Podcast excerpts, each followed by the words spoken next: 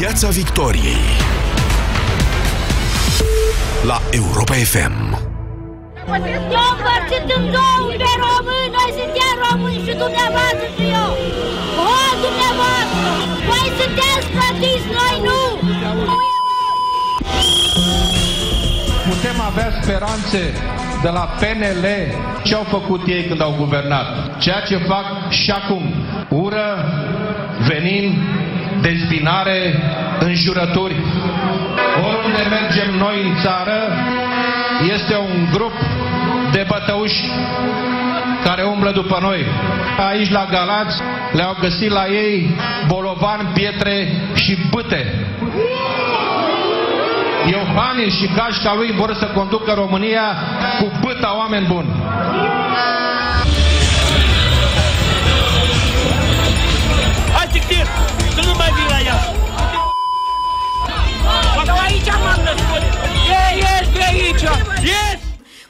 Regăsim noi în declarația de la Sibiu? Cum sunt reprezentate dorințele românilor, interesele românilor?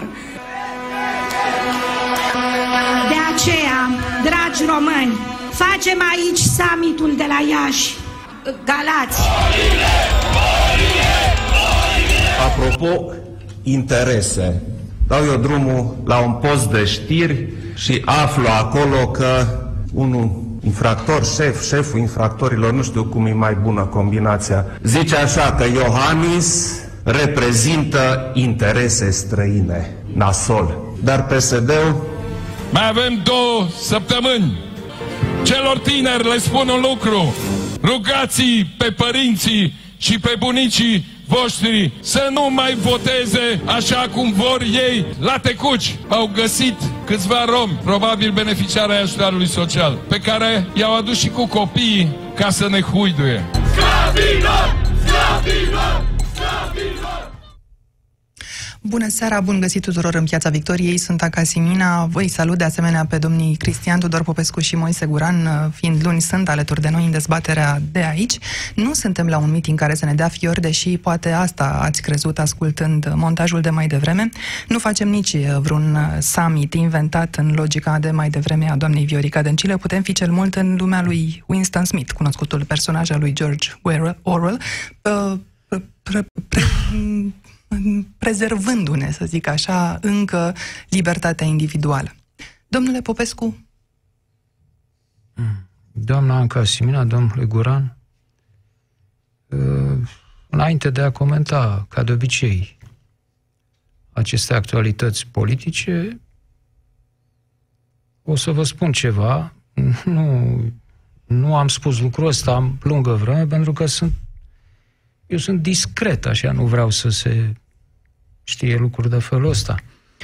Eu am fost iradiat, nu aici, în acest sediu, în sediul celălalt al postului dumneavoastră, din Horia Măcelariu, când făceam avocatul diavolului. De cine? Am avut o... Am avut o sursă radioactivă. Nu râdeți. Am avut o sursă radioactivă pusă în scaun. În scaunul de acolo, de în Horia Măcelariu. Și cum, domnule Popescu, ați ajuns dumneavoastră la concluzia și... că există niște asasini, practic, în sediul Europa, da, în nu, fostul da... sediu. Acum sunteți în siguranță. Nu aceasta este întrebarea de data asta. Întrebarea este cum de mai trăiesc. De ce mai trăim toți? Nu, de întrebarea este trăiți?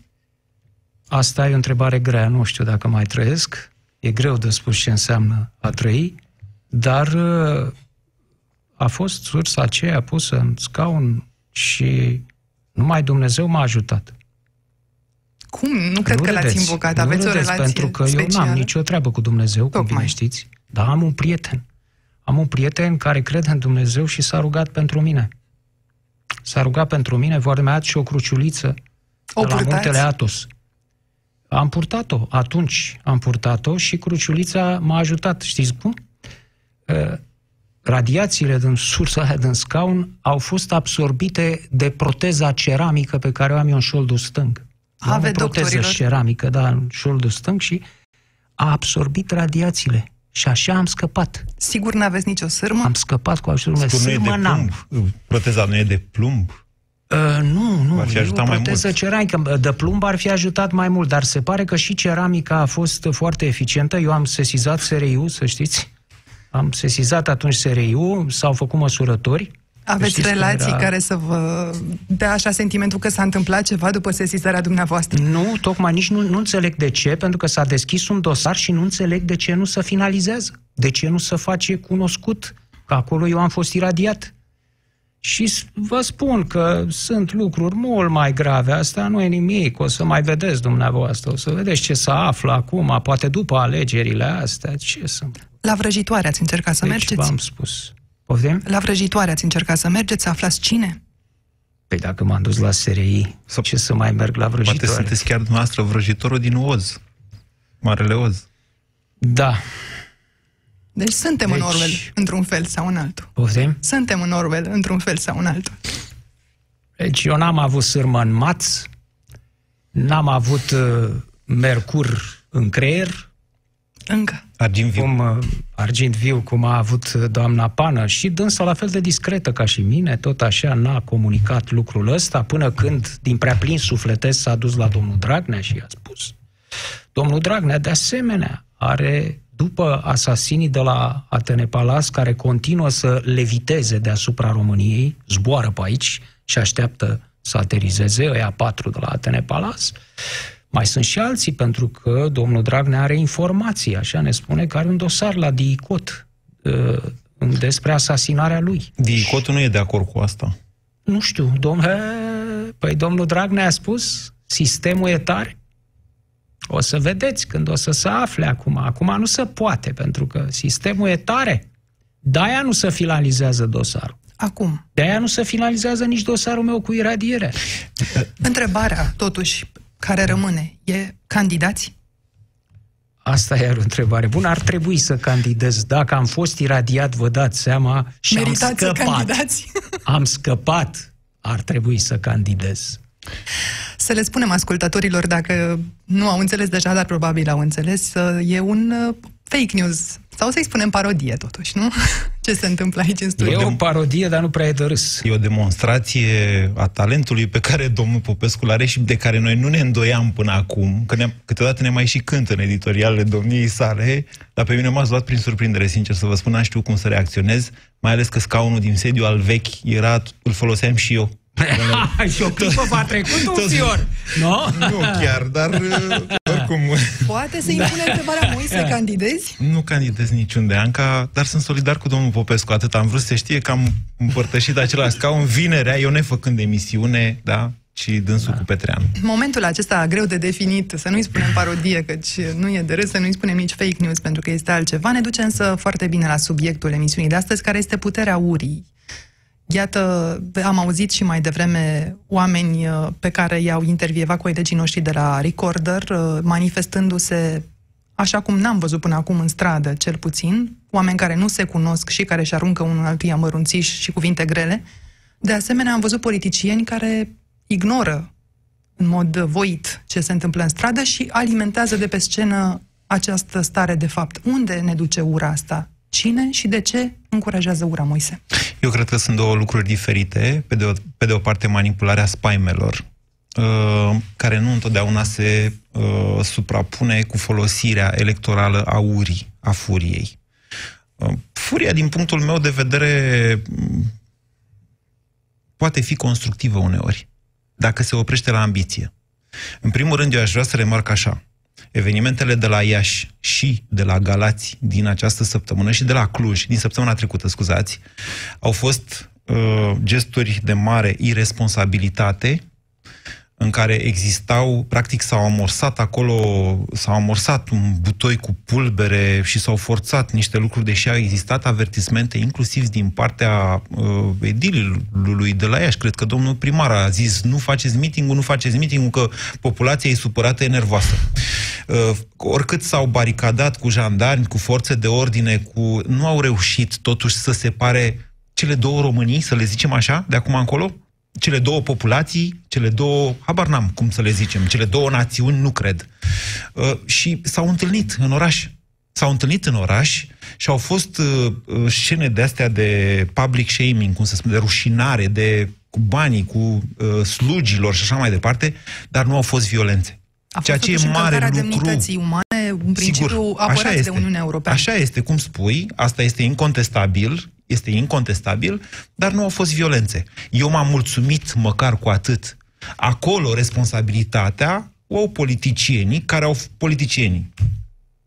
Politicienii. Vorbim de mitingurile PSD, domnule.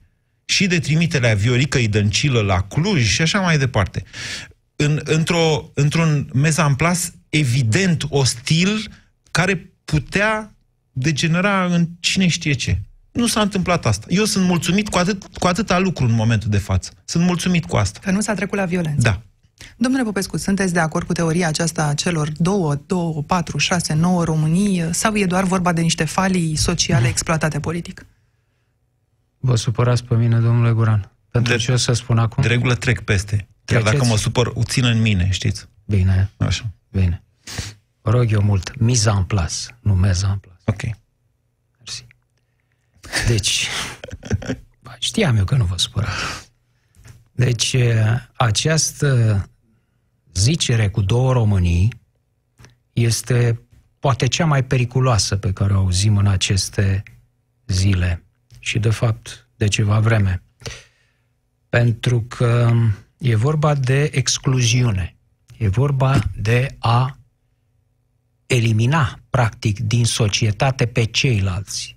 Pentru că ăsta este tipul de discurs pe care îl închide această exprimare, cele două Românii. Și sub ea se găsesc alte ziceri care, de fapt, au uh, același sens. Spuneați, domnule Guran, că n-au fost violențe. Dar în 10 august au fost violențe? Da. Au fost. De ce? Pentru că atât uh, puterea, PSD, ALDE, cât și opoziția au la dispoziție violența verbală. Dar violența fizică o are, cu ajutorul autorităților, o are numai puterea. Opoziția nu are jandarmerie și nici poliție. În schimb, puterea are. Și astfel de, astfel de uh, povești, astfel de uh, fantasmagorii ca acelea lansate de domnul Dragnea ieri, în serie, cu Mercurul Lupană, cu sârma, a, apropo de, de sârma din mațul doamnei primar general, uh, din spusele dânsei se pare că i-a fost băgată astă iarnă. Păi atunci, cel mai probabil, dacă e vorba de o mână criminală, ceea ce domnul Dragnea nu a exclus ca și doamna primar general, păi mâna criminală era de la domnul Dragnea astă iarnă sau de la PSD. Erau șansele cele mai mari, căci atunci doamna primar general și domnul Dragnea mai aveau puțin să-și ia gâții. Nu? Se făceau unul pe celălalt în uh, al pie de porc, e puțin spus. Da? Deci, uh, cam asta este problema. Uh, Atunci uh, ar putea să provină sârma respectivă de acolo. Apoi, uh, toate aceste discursuri cu asasinii, cu cum este Dragnea urmărit să fie omorât, ne povestește sistematic chestia asta, pomenește de astfel de încercări de asasinat. Uh, Toate astea pregătesc terenul pentru uh, o posibilă represalie din partea puterii, care are la dispoziție uh, organismele cu care să practice represiunea asupra cui? Asupra ălora care otrăvesc cu oamenii noștri cu mercur, asupra ălora care dau cu pumnul în autobuz, ați văzut secvența de nu știu câte ori cu Galați. ce- în Galați, așa, uh, asupra celor care i-au băgat sârma noi vechii și noi mele prietene Gabriela Firea, cum spune acum domnul, uh, domnul Dragnea, deci toți ăștia, ăștia care mă urmăresc uh, pe mine, ăștia bătăușii, bătăușii care vin după noi, ăștia trebuie să fie reprimați, domne, și nu, să, să nu vă mire dacă vom interveni în forță. Sunt ei teroriștii vremurilor noastre? Așa îi definește discursul domnului Dragnea. Repet, e un discurs pregătitor, justificator pentru o intervenție în forță care e la dispoziția puterii. La dispoziția opoziției nu este. Opoziția ce poate să facă? Coborând însă de la nivelul deciziei, între oameni, acolo ura nu e un po- pericol, căci ura Ba da. prefigurează totuși violența între Ba oameni. da. Nici nu e nevoie Ba de da. intervenția puterii. Păi uitați-vă de tip, la ce tip de limbaj s-a ajuns, da? Deci, pe de o parte, Dragnea vorbește de bătăuși, vorbește de tinerii cu ochii injectați de droguri care ne urmăresc. Așa zice domnul Dragnea. Erau niște tineri cu ochii injectați de droguri. Ce faci cu tinerii injectați de droguri? Da, pui măciuca, bulanul pe ei și îi bagi în, în dubă. Uh, uitați-vă ce spune domnul Orban în replică, pentru că distinsul șef al PNL nu găsește altă modalitate de replică decât să ucidem, ucideți fiara pesedistă cu glonțul de argint al ștampilei de vot. Deci și... până ajunge la ștampila de vot, ai fiară care trebuie ucisă cu glonț. Și da? mergeți acasă să le spuneți părinților să nu voteze cum vor ei. Să nu voteze cum vor ei, să voteze cum vreau eu, Orban. Da? Sau cum vreți voi. Că dacă o să voteze cum vor ei, cine știe ce li se poate întâmpla. Deci, un astfel de limbaj să ucidem fiara cu glonțul, așa ăsta este limbaj din anii 30. Este limbaj legionar, este limbaj de porunca vremii și de sfarmă piatră ce practică domnul Orban în acest moment. Apoi, amenință tot domnul Orban, își amenință membrii de partid de prin județe, de la primar de acolo, trădătorii, cum spune așa, domnul Orban, spune că trădătorii vor fi pedepsiți pe loc, fără proces. ce e asta? Pedepsiți pe loc, fără proces unde suntem? În 1917, CECA, execuțiile sumare. Deci, de ambele părți să practică un limbaj care subsumează în memoria colectivă niște lucruri groaznice. Dar unde s-au îngropat regulile dialogului? Nu, stai să, să o lămurim. În primul rând, comparația cu perioada interbelică e foarte bună, numai că atunci aveau loc și violențele. La vot, la urne, cu jandarmii de cele mai multe ori, ultima, ultimul episod fiind în 1946. Doar că atunci ei au, au luat comuniștii puterea și au făcut... Dar și înainte, guvernul lua, da, guvernul era întâi numit și după aia organiza alegerile și avea jandarmeria. Observația noastră e corectă, în sensul în care întrebarea e, domnule Popescu, cât a evoluat din primitivismul violent societatea noastră de atunci și până acum. Probabil că a mai evoluat, dar întrebarea e cât. Apoi, vedeți, tot ce am discutat noi până acum, toate observațiile pe care le-ați făcut, toate extrasele din Dragnea și Orban, doamne, funcționează. Pentru că în dezbaterea de azi n-a intrat sub nicio formă un mesaj de sens contrar, făcut de Cioloș ieri la Timișoara, da. care a zis nu mai, nu-i mai umiliți, nu-i mai huiduiți, sunt frații noștri, ei trebuie salvați. Vedeți, noi acum vorbim, deci din punct de vedere strict ca procedură de marketing, Dragnea și-a atins scopul, Orban și-a atins scopul, Cioloș nu și l-a atins. Despre Să- el nu vorbim. Pentru să că... menționăm însă că și din uh, zona USR Plus au fost nenumărate aplauze de pe margine și o menționăm aici pe doamna Cozet Chichirău, dacă nu mă înșel, care s-a bucurat că, iată, la Iași și oamenii au fost batjocoriți și li s-a întins câte o găleată în semn de dispreț. Nu știu, asta, eu sunt mulțumit că la Iași oamenii au reacționat la ocuparea orașului, ca și la Galați. Hai să, hai să, hai să stabilim niște lucruri legate de comunicarea publică. De 2 ani cel puțin, dar de fapt de mai mulți, PSD-ul își organizează comunicare unidirecțională prin televiziunile lor. De săptămâna trecută le dau mesaje domnului Liviu Dragnea, doamnei Algu- Olguța Vasilescu, doamnei Anca Alexandru, cred că m-au blocat de apeluri ce le-am dat și mesaje ca să-i invit la Europa FM la dezbatere. Ei nu comunică decât pe canalele lor, acolo unde nu sunt contraziși. Sigur că în, într-o societate în care lipsește dialogul în contradictoriu, care e motorul democrației până la urmă. Doamne, vorbim unul cu altul. Nu sunt de acord cu domnul Popescu întotdeauna, ba chiar sunt destul de rar, dacă și dânsul cu mine și mai rar, ok? Dar vorbim unul cu altul. În felul ăsta, cei care ne ascultă poate să-și facă o idee. Ăla zice așa, ăla zice altfel. Dacă dialogul ăsta în contradictoriu nu mai există și fiecare își dă mesajele, se duce Dragnea cu ai lui și zice să le facem nu știu ce, vor să mă omoare. Se duce Orban și zice să îi ucidem cu glonțul de argint, ca pe mistrețul cu colț de nu știu care, sau mai știu eu ce zice. Atunci, da, e un dialog al surzilor, nu e niciun dialog, nu e democrație, de fapt. Până deci, să- deci, sigur că asta duce la ură până la urmă, în esență. Dar Dar până fiecare să e dialogheze- ipocrit, pentru că fiecare vorbește cu ai lui și fiecare zice, ai alți ne-au divizat.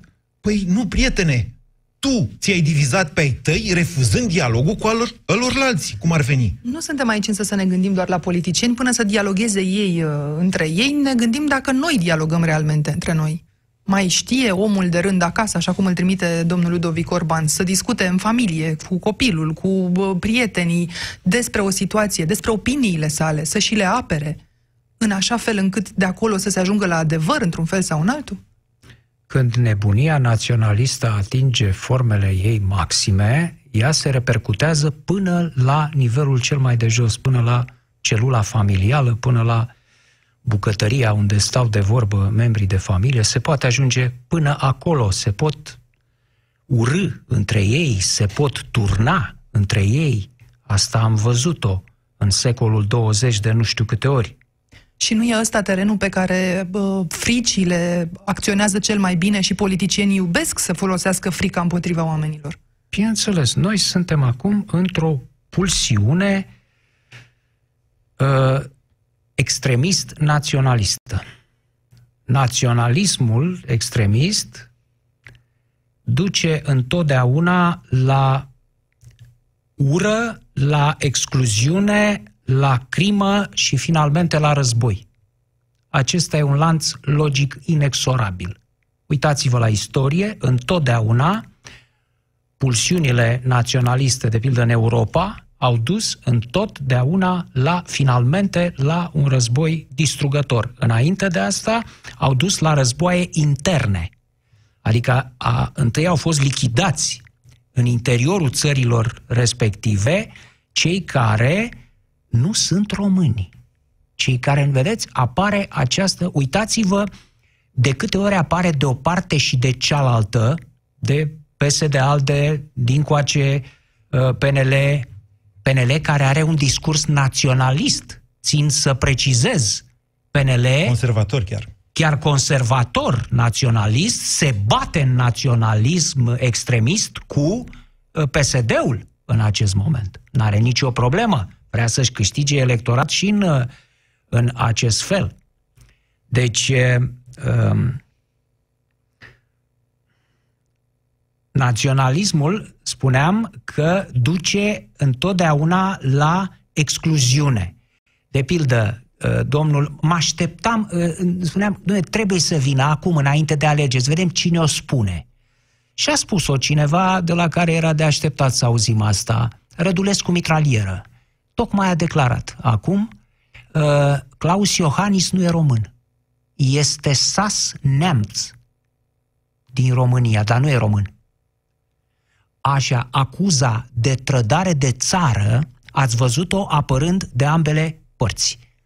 U- Se fac unii pe ceilalți trădători de țară de două, trei ori pe zi în acest moment. Iohannis tocmai a fost făcut, fiind și sas neamț, nu român, să fie foarte limpede, deci am auzit acest lucru. Ne întoarcem în anii 30 în acest uh, moment. Știți care este, care era pedepsa pentru trădare de țară? Moartea. Moartea. Totdeauna pedepsa capitală. Da? Deci, asta e în, în subconștientul colectiv pentru trădare de țară. Sigur, acum Uniunea Europeană a împiedicat, începând cu 1990, cu greutate. Știți că a fost, vă amintiți momentul ăla, moarte pentru moarte? Urletele alea din 12 ianuarie, moarte pentru moarte, ridicați pe tanchetă, a fost foarte greu să se scoată pedepsa cu moartea. Și acum, dacă faceți un, uh, un sondaj, acum Europa FM, o să constatați încă o dată că pedepsa cu moartea, reintroducerea ei ar fi foarte populară în România. Și faceți conexiunea cu acuza de trădare de țară. Ca să vedeți cât de multă violență este în acest limbaj naționalist. În limbaj sau în societate? Că ce ați În demonstrat societate. Până acum, în limbaj este oglinda a ceea ce este în societate, să știți. Deci răspunsul este acest limbaj prinde. Totul începe cu cuvânt. La început a fost cuvântul, domnule Guran. Totul a început cu cuvântul. Și hitlerismul, și stalinismul. A încep- la început au fost niște cuvinte, spuse sau scrise. După aceea ele s-au transformat în gloanțe, în gaze, în lagăre și așa mai departe. Întotdeauna la început, întotdeauna la început sunt niște cuvinte. Fără, fără a vrea să fac uh, o dezbatere pe tema asta neapărat, uh, cred că nu numai naționalismul ex- extremism, extremist, ci și internaționalismul extremist, tot la războaie și tot la moarte a dus. Cum, cum anume? Internaționalismul extremist. A. De la Revoluția franceză și până la uh, comunism, care e o mișcare internaționalistă. Cred că și alea... Revoluția franceză a fost o mișcare deloc Păi internaționalistă. n-a luat domnule Bonaparte Guran. prin Europa, așa? Ce treabă are Bonaparte cu Revoluția franceză, domnule? Bonaparte s-a dus să fie împăratul Europei. Așa. Nu ca ăia Deci era care un erau, internaționalist, erau cum ar frați. veni. Fra, unde era fraternite, egalitate la Napoleon? Deci, Putem să- Revoluția franceză, da. spre deosebire de Revoluția rusă, nu a avut un caracter internaționalist. Francezii nu doreau să exporte Revoluția. Din potrivă, toate țările din Europa s-au străduit atunci imperiile europene să strivească Revoluția franceză, în vreme ce Revoluția rusă a fost concepută pe principiul exportului de la bun început. Ceea ce nu i-a împiedicat pe bolșevici să se simtă continuatori ai Revoluției franceze, pe care ei o considerau neterminată. Deci, Nu putea să împiedice nimeni să facă Haideți asta, să- dar E- Revoluția franceză nu a fost internaționalistă, repet. Până Ok. la consecințele uh, dramatice N-a și fost. oarecum îndepărtate uh, ale acestei uh, puteri aurii, să spunem, avem consecințe imediate. Ne așteptăm ca pe, pentru votul din 26 mai deja unii oameni de bună credință și de bun simț să se simtă lezați și să se dea la o parte. E și un, uh, o componentă demobilizatoare în această formulă? Este, domnule Guran. O, da. Dumneavoastră aveți Da, o mare bineînțeles. preocupare în legătură cu dezangajarea sigur, la vot. ați ascultat pastila. Da, am Mă ascultat, simt onorat. Petru. Da, este. Este pentru că tendința firească și deja de mai mulți ani a, societ- a omului obișnuit, a cetățeanului mediu sau a capului de locuitor, cum a el numit câteodată, este aceea de a sta departe de mizerie. Cu cât creezi un aer din ăsta mai îmbâxit, mai insalubru, în care nu înțelegi, în care toată lumea atacă pe toată lumea, în care retorica coboară sau urcă, de fapt, da? Oamenii au tendința să zică, bă, nu mai știu, dacă mă duc la vot, dacă nu mă duc, dacă are sens să, să îmi exercit acest drept democratic. Asta e democrație. Asta nu e democrație, o să zică. Mi-e silă, e. Și eu am remarcat asta încă din 2016 și de atunci eu cred că, de fapt, cred că în 2016 a fost perfecționată ca tehnică. Uh, ea este folosită împărțit și calculat în funcție de mediile de difuzare. Ai un electorat mai în vârstă, de exemplu, care este vulnerabil la uh, declarații de tip mărim pensii, mărim salarii, da? Și care are, are un anume tip de comportament, cum ar fi stă la televizor. Dau un exemplu la întâmplare, da? Pe televizor te duci cu acest tip de mesaj. N-ai un electorat sau ceilalți au un electorat mai tânăr, care e interesat de cu totul și cu totul alte chestii, dar care în același timp e greu de dus la vot, dai un mesaj sau duci în bânxeala asta mai mult pe internet ca să-l faci pe ăla să zică nu mai vreau să văd așa ceva. Această tehnică, de ce? Pentru că tu o să, ai, o să rămâi tot cu voturile tale și tot ceea ce trebuie să faci este să scazi baza totală la care raportezi voturile tale ca să-ți dea procentul mai mare. Bun, am Deci e stabilit că tehnică. politicienii sunt interesați de, de pedala asta. Care sunt anticorpii? Dialogul. Eu nu știu altul, din păcate, nu am descoperit altul decât dialogul. Dialogul democratic. Pentru asta există. Pentru ce sens mai are presa liberă dacă nu facem în... De-aia ne-am băgat noi, Europa FM, am făcut și noi și o să mai facem emisiuni de campanie de dezbatere electorală, că nu e nicio plăcere să faci dezbatere electorală. Prefer să dezbatem așa, ok? Dar, din păcate, dialogul în societatea noastră este șuntat. În mod, ce să vă zic, de- v-am zis de PSD, da? Nici peneliștii nu vor, domnule, să vină la dezbateri. Șefii cel puțin. De ce? Pentru că sunt pe trend ascendent. Și atunci se dau loviți ca să nu facă cumva ceva și nu vor să vină la dezbateri. Ați văzut? Da. Spuneți. V-am spus-o pe aia cu pielea ursului, cum spunea Anca foarte bine, pielea USR-ului din pădure și bine a spus, uh, pielea USR-ului din pădure vândută, pentru că iată că domnul Cioloș și-a găsit acum momentul, probabil așteptat de mult, să se încaiere cu domnul Iohannis. N-a fost chiar o Da? încăierare. Păi dacă îi spui președintele n-are soluții, asta ce e? E o încăierare? Bă, Bineînțeles! În momentul în care primești în paralel cu Dragnea, care îl acuză că la Sibiu a trădat România, Da. avem pe domnul Cioloș care spune președintele n-are soluții, ceea ce este o minciună. E un fake news. Deci domnul Iohannis a încercat tot felul de lucruri în raport cu PSD-ul, cu situația, unele mai bune, altele mai rele, dar a încercat. Nu poți să spui președintele n-are soluții. Eu Pentru cred că e trebuie fals. să punem în context declarația aia, că am văzut aseară, am văzut înregistrarea bine, aseară. Bine, ok. Ne apropiem de concluzie, așadar, ați văzut mai multe campanii decât noi, ați văzut și astfel de confruntări, ați văzut Da. și exploatarea vulnerabilităților. Cu ce rămânem? Păi cu ce să rămânem? Dacă oamenii nu vor asculta ceea ce, eventual și ceea ce vorbim noi aici, da? La microfoanele astea. Dacă nu vor asculta ce se spune, la o- ce, spune, ce spun unii, ce spun ceilalți, ce spune o anumită presă, ce spune cealaltă. Dacă nu vor asculta toate astea și nu-și vor trage concluziile, ce să facem? Pentru că lucrurile stat... Deci e mai mult, s-a trecut de noi dăm pensii și salarii. Acum e vorba de 88% suntem români jet be jet, spune Rădulescu mitralieră. Iohannis e neamț, sas neamț, noi suntem jet be jet. S-a trecut la Iohannis trădează țara pentru că a cerut Uniunii Europene să sancționeze România.